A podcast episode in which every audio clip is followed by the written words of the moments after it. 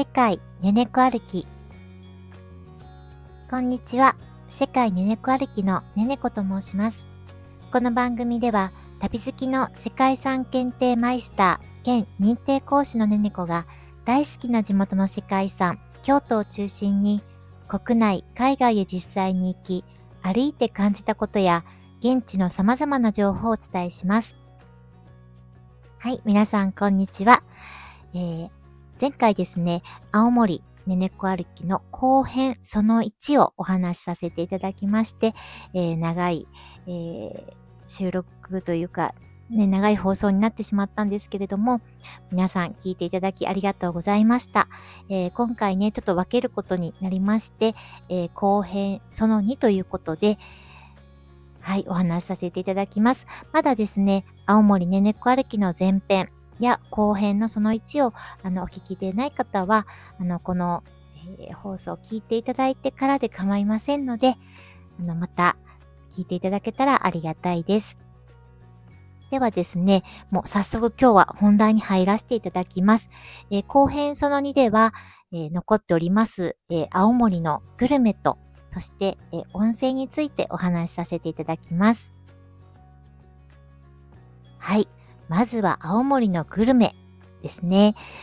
今回いろいろ忙しくて、ちょっと青森に行く前から少し体調を崩してたんですね。そのせいもあって、まあ、普段はよく食べて、食欲子って呼ばれたりしてるぐらいなんですけれども、まあそういった体調があまり良くなかったっていうこともあっったり、あと、時間の関係上、食べれたものがちょっと少なかったんですね。なので、まあ、今回、あの、いただいた、あの、ものだったり、行ったお店、まあ、以外にも、ちょっとあの、陽気さんとかからね、いろいろいただいた情報も、えー、ご紹介できたらと思います。えっと、まずですね、あの、ついてはじめ、一番初めに食べたのがちょっとランチだったんですけれども、もうこれは私がどうしても行きたい、食べたいということで、えー、ヨーキーさんにリクエストして連れて行っていただたお店になります。えー、青森市内にあります、コンキッチンというお店で、えっと、ここではですね、もう青森の名物っていう感じでは全然ないんですけれども、えオムライスをいただきました。で、なぜこのオムライス私食べたかったかというと、まあ、ヨーキーさんがね、載せておられた写真、以前載せておられた写真を見て、これはすごいと思って、ぜひ食べたいっていうふうに思ってたんですね。で、それが何かと言いますと、シンデレラオムライスっていうオムライスなんですよ。それが、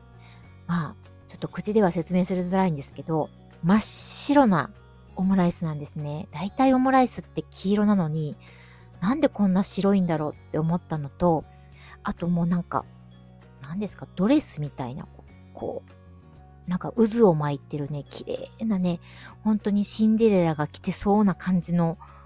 オムライスなんですね。で、それをどうしても食べたかったっていうのもありまして、あともう一つがですね、プリンセスオムライスっていうのもありましてね、それがこう、それはまあ黄色なんですけれども、黄色でこうちょっと同じようにこう服、ドレスのようになってるようなあのオムライスなんですが、あのー、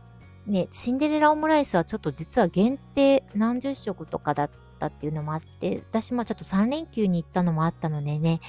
実はこのシンデレラオムライス食べたかったんですが、もうこれはね、売り切れてたんですね。なので残念ながら、まあ、プリンセスオムライスの方を頼んだんですが、とっても美味しかったですし、見た目もすっごい可愛くて、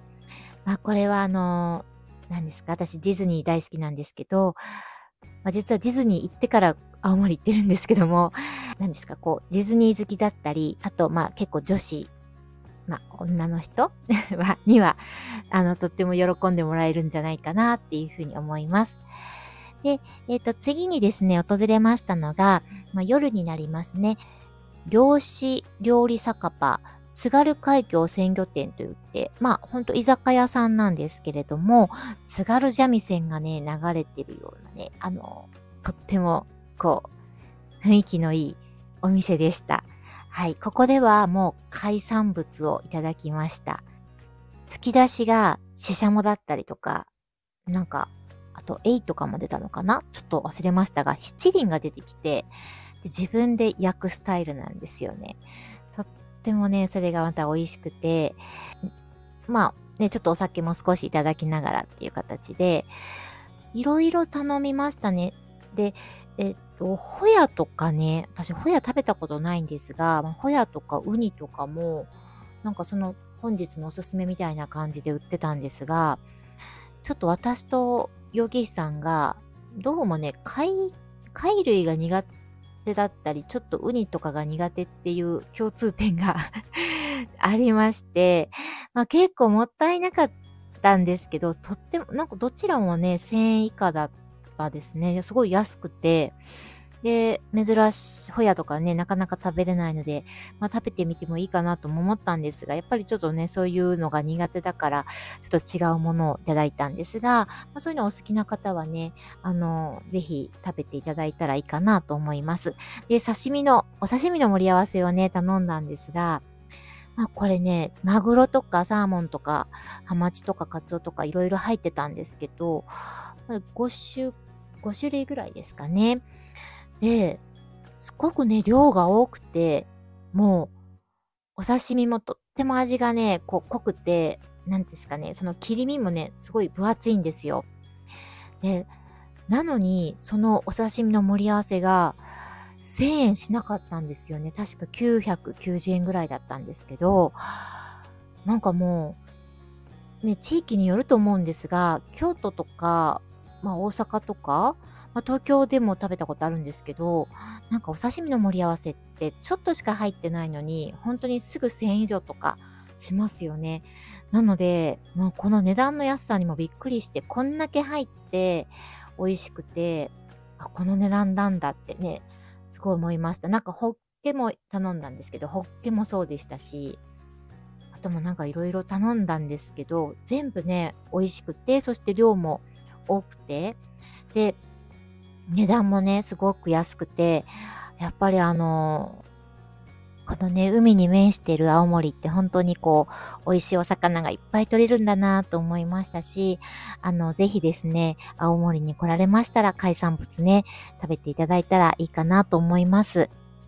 そして今回行けなかったんですけれども、あの、ちょっと予約がね、取れなくて行けなかったお店で、三崩しさんっていうお店があるそうで、そこのね、筋子巻きがとっても美味しいそうです。あのー、ね、残念ながら今回行けなかったんですが、まあ、次回行けたらなというふうに思いますし、あともう一箇所はですね、ちょっとあのー少し青森市内からその遠くでですね、行けなかった場所としても、あの、弥生寿司さんっていう、あの、お店があるんですが、なんかここはですね、なんかこう、ラーメン、ラーメンを頼むと、ラーメン定食って言って、なんか寿司、お寿司がついてきたりとか、まあこれお昼間なんですけど、なんかそなのになんか1000円ぐらいで、ラーメンもお寿司も両方と食べれるっていう、とってもなんか素晴らしいお店があるそうですので、まあそういったところもね、あの、またよかったら行っていただけたらと思います。で、あと、のっけ丼ですね。あの、青森の市場でも、あの、自分で好きな具材を乗っけて食べるのっけ丼っていうのもおすすめだそうですので、まあ、またよかったら皆さんそういったとこもチェックしてください。そして弘前市内で連れてっていただいたお店なんですけれども、えっと、木そば、えー、一力さんというお、あの、お蕎麦屋さんなんですけれども、どうもこのね、あの、蕎麦屋さんは、あの、弘前出身のお笑い芸人のシソンヌの二郎さんのお母さんのご実家だそうです。で、私、ちょっとお笑いあんまりね、見ないんですよ。だからすごく疎くってですね、私本当にお笑いで大好きなのは、もう中川家とかだけなんですけども、はい。なので、お笑い好きな方にもね、あの、子孫の次郎さんの、えー、ごお母さんのご実家のお店があるっていうふうに思っていただいたらいいんですが、えー、ここのね、お蕎麦がまた美味しかったですね。天ぷそばの天ざるを食べたんですけれども、とっても美味しかったですし、なんかお店がね、とても風情のある建物で、はい、あの、雰囲気もとても良かったですので、はい、またお蕎麦好きな方も、チェックしていただけたらいいかと思います。そしてですね、私あの夜に一回この、まあ、ここれは一人で行ったんですけれども、ちょっとね、肌寒いんですよね、夜ぐらいになると。まあ、7月の、まあ、中旬に、中旬から下旬にかけて行ったんですけども、なんかね、夜になったら肌寒くて、なんか汁物の、なんかラーメン、私大好きなんですけど、ラーメン食べたくなりまして、かそれで、なんか青森は味噌カレー牛乳ラーメンっていうのが有名だよっていうのを、ま、聞いたので、まあそのお店をね、やってるお店を探したんですけど、結構お店がね、早くに閉まるんですね。で、それもあまりちゃんと調べてなかったんで、盲点だったんですが、まあ、唯一、あの、空いてたお店に行ったら、まあ、またこれ行列になってまして、で、私の前でもう無理だよっていう風に言われてしまったので、結局、この味噌、えー、味噌カレー牛乳ラーメンがね、食べれなかったんですよ。で、あのー、お店はなんか味の札幌大西さんとか、えー、味の札幌あさりさんとか、多分私あさりさんの方がお、えー、と宿から近かったんで行ったと思うんですけど、まあなんかいろいろあの、お店はいくつかあるようですので、あのー、ね、ちょっとぜ食べたことがあるよっていう方はね、こうだったよってまたね、教えていただきたいですし、あの、また、興味ある方は、青森行かれた際は、はい、食べてみてもらったらいいかなと思います。で、でもですね、やっぱり私もラーメン食べたくてですね、で、まあ探したんですよ。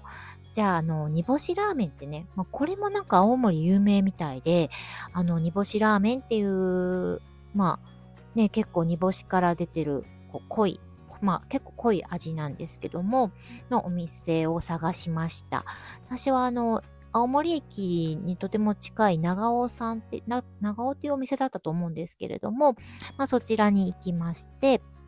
ね、あの、とっても香りが、煮干しの香りがすごく良くて、で、まあ、味は結構やっぱり、まあ、結構醤油というかか、あの、濃いめなんですよね。私がまあちょっと関西、まあ、京都です。住んでるので、まあ、余計に感じてしまうんですけれども、味は濃いめですけども、でもね、あの、美味し、とても美味しかったです。はい。で、この煮干しラーメンも、なんか、あの、いくつか、まあ、ヨギさんおすすめあるよっていうことで、なんか、ゼットンっていうお店だったり、この長尾さんだったり、山っていうお店だったり、平子屋さんっていうお店だったり、まあ、結構あるそうなので、またね、あの、ラーメン好きの方は、ぜひ、あの、行ってみてください。そして、この長尾さんなんですけども、あの、ここ最近ね、あの、ちょっとアップされたんですが、あの YouTube のあのスーツくんって私ちょっと見てるんですけれども、あのそのスーツさんがご夫婦であの新婚旅行行かれたの時に、この長尾さんのラーメンを 食べておられて、あ、ここ行った行ったっていうふうにちょっと思ったりもしました。はい。もう完全な余談です。はい。で、あのー、ね、なかなかちょっとお店は他に、そうですね、あの、大間崎、ちょっと前回お話しできなかったんですけれども、あの、本州最北端の大間崎っていうね、大間のマグロが有名なあの岬まで、あの、恐山の後に行っていただいたんですよね。ね、マグロを食べれたらよかったんですが、ちょっと時間の関係上とか、いろいろありまして、あの、残念ながらちょっと、大間のマグロとかもちょっと食べれなかったんですけれども、また次回ね、あの、またね、食べてみたいなというふうに思います。で、その他にですね、あの、いろいろおすすめもあるよということで、ちょっと教えていただいたので、ご紹介させていただきます。タズっていうものもね、有名だそうで、これはね、タラの白子だそうで、これはまあ夏ではなくて冬に食べるものだそうです。まあ、あの、結構お鍋にして、ね、タラの白子のお鍋にしたりして食べておられるそうですね。で、あと、イカメンチ。これはもうほんと郷土料理なんですけども、なんかイカのゲソを叩いてミンチにして、で、野菜と一緒にそれを小麦粉でまとめて揚げたものだそうで、あこれはなんかあの、売ってもいるし、あの、お家で作られる場合もあるそうです。はい。本当に地元のね、郷土料理っていう感じですね。そしてね、スイーツをね、今回全然ちょっと食べれなかったのが残念だったんですけれども、やっぱり、あの、弘前はね、なんかリンゴの生産量が日本一だそうで、で弘前市内だったらこのリンゴパイっていうね、あのリンゴ、アップルパイですよね、が、えっと、アップルパイを売ってるお店がなんか40軒以上あるそうなんですよ。で、もうなんかそのガイドブックみたいなの持っててて、なんかその観光案内所とかに行ったら、あの、いただけるそうなんですけども、あのね、ちょっと時間の都合上とかいろんなことで、もうこのちょっとアップルパイ食べれなかったのがとっても残念だなと思いますので、まあ、次回はね、その、あ、このね、アップルパイをちょっといろんなところ食べれたらなっていうふうに思います。で、あのおすすめのえっ、ー、と、お菓子ですね。これ、あの、なんか、ラプールっていうものだったり、まあ、これはなんかリンゴを包んだリンゴのお菓子なんですけども、で、タワワって言って、なんか和風、これは和風アップルパイだそうです。はい。なんか、ヨキーさんに最後教えていただいたんですけども、なんかもう暗号のような感じに 私は聞こえたんですが、どちらもね、美味しいお菓子だそうですので、また、あの、皆さんね、ちょっとご興味ある方はチェックしてください。そしてリンゴとね、お菓子は食べれなかったんですけれども、あの、リンゴジュース私大好きでして、リンゴジュースはね、毎日、なんかいろんなものを飲んでいました。あの、自販機とか、あと、普通に、えー、コンビニとかでもリンゴジュース結構いろんな種類のものを売ってますので、またね、あの、リンゴジュースも飲んでいただけたらなというふうに思います。次に温泉についてです。えっ、と、前編の方でも、あの、ヨーギーさんおお話しされてたと思うんですけれども、青森はね、あの、日本で第5位のもう温泉量ということで、結構温泉も有名なんですね。で、私、テレビとかで、あの、不老不死温泉っていう温泉を知りまして、もうずっとね、あの、その温泉に行ってみたいっていうのがあったんですね。で、あの、ちょうど海沿いで海が見える茶褐色の温泉なんです。今回雨の影響とかで通行止めとかなんかね、いろいろなってしまってたので、まあ、残念ながら不老不死温泉には行けなかったんですけれども、もう1日2回ぐらいいろんな温泉に行かせていただきました。ね、弘前市の方に行った時は、あの、南田温泉とかも案内していただいたんですけど、大鰐温泉という温泉に入らせていただいて、で、ここは、そうですね、ちょっと露天風呂とかすごく広くて、山とかも見えて、とてもね、あの、景色も良くて、あの、いい温泉でしたね。で、あの、下北半島に行った時はですね、野源温泉とか下風呂温泉っていう温泉もあるっていう風にね、お聞きして、で、あの、実際行ったのは桑畑温泉っていう温泉にのあるユンユンっていうね、日帰り温泉のところに行ったんですが、まあ、ここはね、あの、海がすごく見えたんですよ、露天風呂から。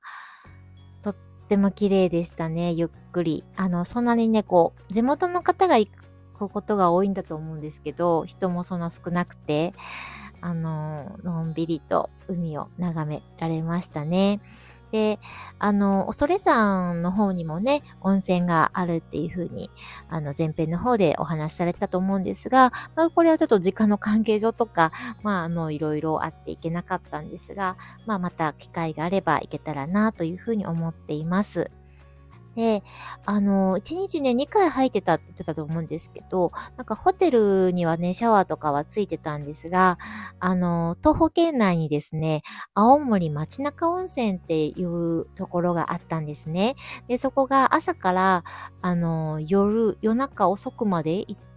1時ぐらいまでやってたのかな？なんかそういうのもありまして、もう夜はなんか、あの、お風呂に入る感じで、はい、その松中温泉まで毎日通っておりました。で、ちょっとこれね、他の温泉にも行って思ったんですけども、とってもね、温泉の値段も安いんですよ。あのだいたい400円台ほんと500円までぐらいなんですよね。あの、とってもお手頃ですし、泉質も良くて、で、あのなんかこれはあの、ヨギーさんから聞いたお話なんですが、まあ皆さん車でね、大体移動されるんですけれども、その車の中にはね、大体お風呂セットはみんな入ってるもんだよ。いつでもだから、こうやって立ち寄れるように、あの、されてるみたいです。はい。で、あの、お風呂の中、大体そういったちょっと銭湯っぽい感じでも大体露天風呂もありますし、で、すごくね、びっくりしたのが、の青森ヒバっていうんですかね。ヒバってカタカナで書くんですけど、なんかこの、あの、針葉樹みたいなんですけども、まあ、これがね、結構、お風呂の中に入ってたんです。で、なんかその丸、丸太ごと入ってたりもして すっごくびっくりしたんですけど、なんか調べたらですね、これ、なんか、あの、青森の天の木だそうで、で、なんかこの、アロマアロマの効果、リラクゼーション効果もあるようで、なんかこう、丸太ごと入ってる、あの、温泉もあれば、あなんかこう、細かくそのなんか木の繊維を刻んでというか、細かくして、あの、入ってるとこもありまして、なんか今回こういったあの、ね、ヒバっていう木があるんだっていうのもね、あの、知りましたし、で、まあ、あの、ね、また次回お話しさせてもらうんですけども、白神山地にも行ったんですが、このブナの、あの、を使ったなんかこう、そういったものもあるとは思います。あの、お土産にですね、白神山地コレクションって、なんかこう、バスクリーンが出してるものなんですけど、白神のブナの香りのものとかね、いろいろリンゴの香りが入ったものとか、そういった入浴剤を、はい、購入したんですが、どれもとっても良かったですので、青森以外で売ってるかはわからないんですけれども、はい、あの、温泉好きな方はですね、まあ、ぜひ行っていただいて、温泉も楽しんでいただけますし、まあ、そういった入浴剤もね、と青森のもの売ってるかもしれませんので、またご興味ある方はね、ぜひチェックしてください。はい。青森後編その2をお話しさせていただきましたが、いかがでしたでしょうか？はい。青森のね、観光やね、ちょっとグルメに温泉についてお話しさせてもらったんですけれども、あの、今回ね、残念ながらちょっとそういった天候だったり、もういろんなね、交通事情で、あの、私がすごく行きたいなと思っていた奥入瀬渓流だったりですね、青池とか、まあ、不老不死温泉もちょっと行けなかったんですけれども、その代わりね、また全然、あの、予定してなかった素敵なところに連れて行っていただきまして、あの、とっても、あの、充実したね、楽しい旅行になりましたし、あの、また皆さんの参考にね、あの、旅行の参考にもしていただけたらなというふうに思います。で、あのまあ、だから紹介したもの以外にもね、あの、とってもいろんな、あの、魅力たっぷりの県だと思います。あの、先月はですね、あの、青森市内はねぶた、ね、弘前市内はねぶた祭りされてましたし、あの、今回のこのね、前編後編じゃなかなか、あの、魅力は、あの、伝えられなかったんじゃないかなと思うんですけれども、ね、あのー、前回前、あの、後編ですかね、後編その1で、あの、恐山とか、弘前公園ご紹介させてもらって、あの、コメントでね、あの、すごく行ってみたくなったっていうふうに言っていただいた方もおられたので、あの、そういうふうに言っていただいてとっても嬉しかったです。はい、あの、ね、さん、またぜひ参考にしていただいたらなというふうに思います。で、あのー、世界遺産編はですね、またあのー、少し時間がかかるかもしれませんけれども、絶対にあげますので、また、あのー、青森の世界遺産編もぜひ楽しみに待っていてください。で、あの、最後にね、なりましたけれども、えっ、ー、と、ね、青森の生き方、もね、そんな難しくはないと思うんですが、まあ、あの、東京周辺に住まれてる方は、あの、飛行機を乗っていただいたら、あの、ね、飛行機もありますし、あと新幹線もね、出てますので、東北新幹線で青森まで行けます。で、あの、青森市内とかでしたら、あの、結構空港も近いですし、駅もね、あの、新青森駅になると思うんですけれども、あの、駅も近いですので、あの、とっても、あの、交通の便はいいと思います。で、ちょっと関西の方はね、もう、あのー、新幹線となると、一回東京まで行ってまた乗り換えになるので、まあ飛行機で行かれるのが一番便利で早いんじゃないかなと思います。私はですね、あの 東京によりまして、あのー、ね、ディズニーに行ったりですね、で、帰りは帰りで、まあその世界遺産関連の方とね、お会いしたり、あと、実はあの、ミュージカルも好きなので、あの、ムーラン・ルージュっていうミュージカルをね、見たくて、まあそれがちょっと東京でしかやってなかったのでね、見に行ったっていうのもあったんですけれども、まあ東京を、あの、行きも帰りも寄ったので、あの、こんなすごい、あの、ね、長い、ちょっと長い生き方したんですけども、しかもですね、まあ、実は、あの、一部の方はご存知だと思うんですが、なんと夜行バスでね、行ってるんですよ。はい、と、えっ、ー、と、京都から東京まで、えー、夜行バスで行って、朝に着いて、で、ちょっとこう楽しんで、そしてその日の、まあ、晩にまた、えー、東京から青森まで行くっていう、まあ、それを、えー、行きも帰りもね、繰り返したんですね。まあ、なので結構、まあ、正直疲れました。でも、あのー、どちらも青森も東京も楽しめましたし、で、ねえ、まあちょっとこれは本当でもこの生き方はもう若くて体力のある方と、まあちょっと時間にね余裕がある方は、まあ試されてもいいかとは思うんですけれども、あまりね、真似はしない方がいいんじゃないかなって、誰もしないかもしれませんけど、ちょっとそういった生き方でいきましたね。で、ちなみに参考までにお伝えしておきますと、え東京から京都ですね、京都、京都東京間っていうのは、だいたい夜行バスで、まあこれはよく使うんですけれども、私、まあ6時間早い場合は5時間半とかなんですけど、だいたい6時間前後ぐらいですかね。6時間半とか、まあ夜ば、あの、なんですかね。バスによってね、夜、夜場所が変わってくるので、時間は前後するんですけれども、まあだいたい6時間ぐらいかなって思っておいていただいて、で、えっと、東京から青森はですね、だいたい11時間ぐらいかかりますね。はい。12時間はかからなかったんですけど、11時間はかかりましたね。で、あのー、私経験してすごく感じたのがですね、帰りのこの、帰りにはもうこの青森から東京間に、もう東京着いた時になんかもう家に着いたような感覚になってしまいましたし、なんか東京京都間がとっても短く楽な移動に感じましたね。まあね、まただ私、こう、海外でも、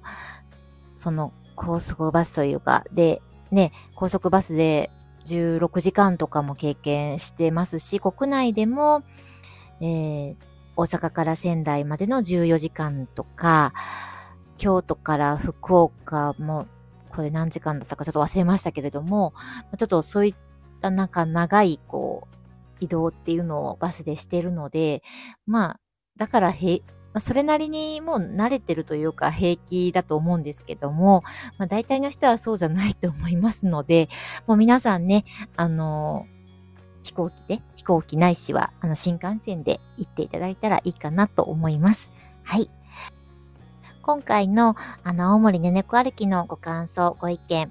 で、ご質問、何でも構いませんし、またですね、あの、今回私が行った、あの、青森のお話しさせていただいたんですけれども、国内、海外、あと世界遺産、何でも構いません。こういった話してほしいとか、まあ、これ、ここを取り上げてほしいとか、ここに行ってほしいとか、何でも構いませんので、あの、また、えー、コメントですね。スタンド FM でしたらコメントも、あとレターも、えー、書くことができますし、えー、ツイッターに、え直接コメントしていただいたり、あの DM いただいても構いませんので、あのまた、あとですね、あといいねもね、あの、ぜひ、あの、スタンド FM いいねとかも押せますので、またそういった、あの、ことしていただけると、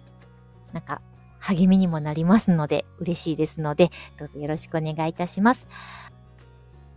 今回も長くなってしまいましたが、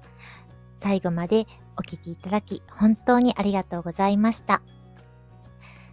次回の世界ねねこ歩きでお会いいたしましょう。ではまた。ねねこでした。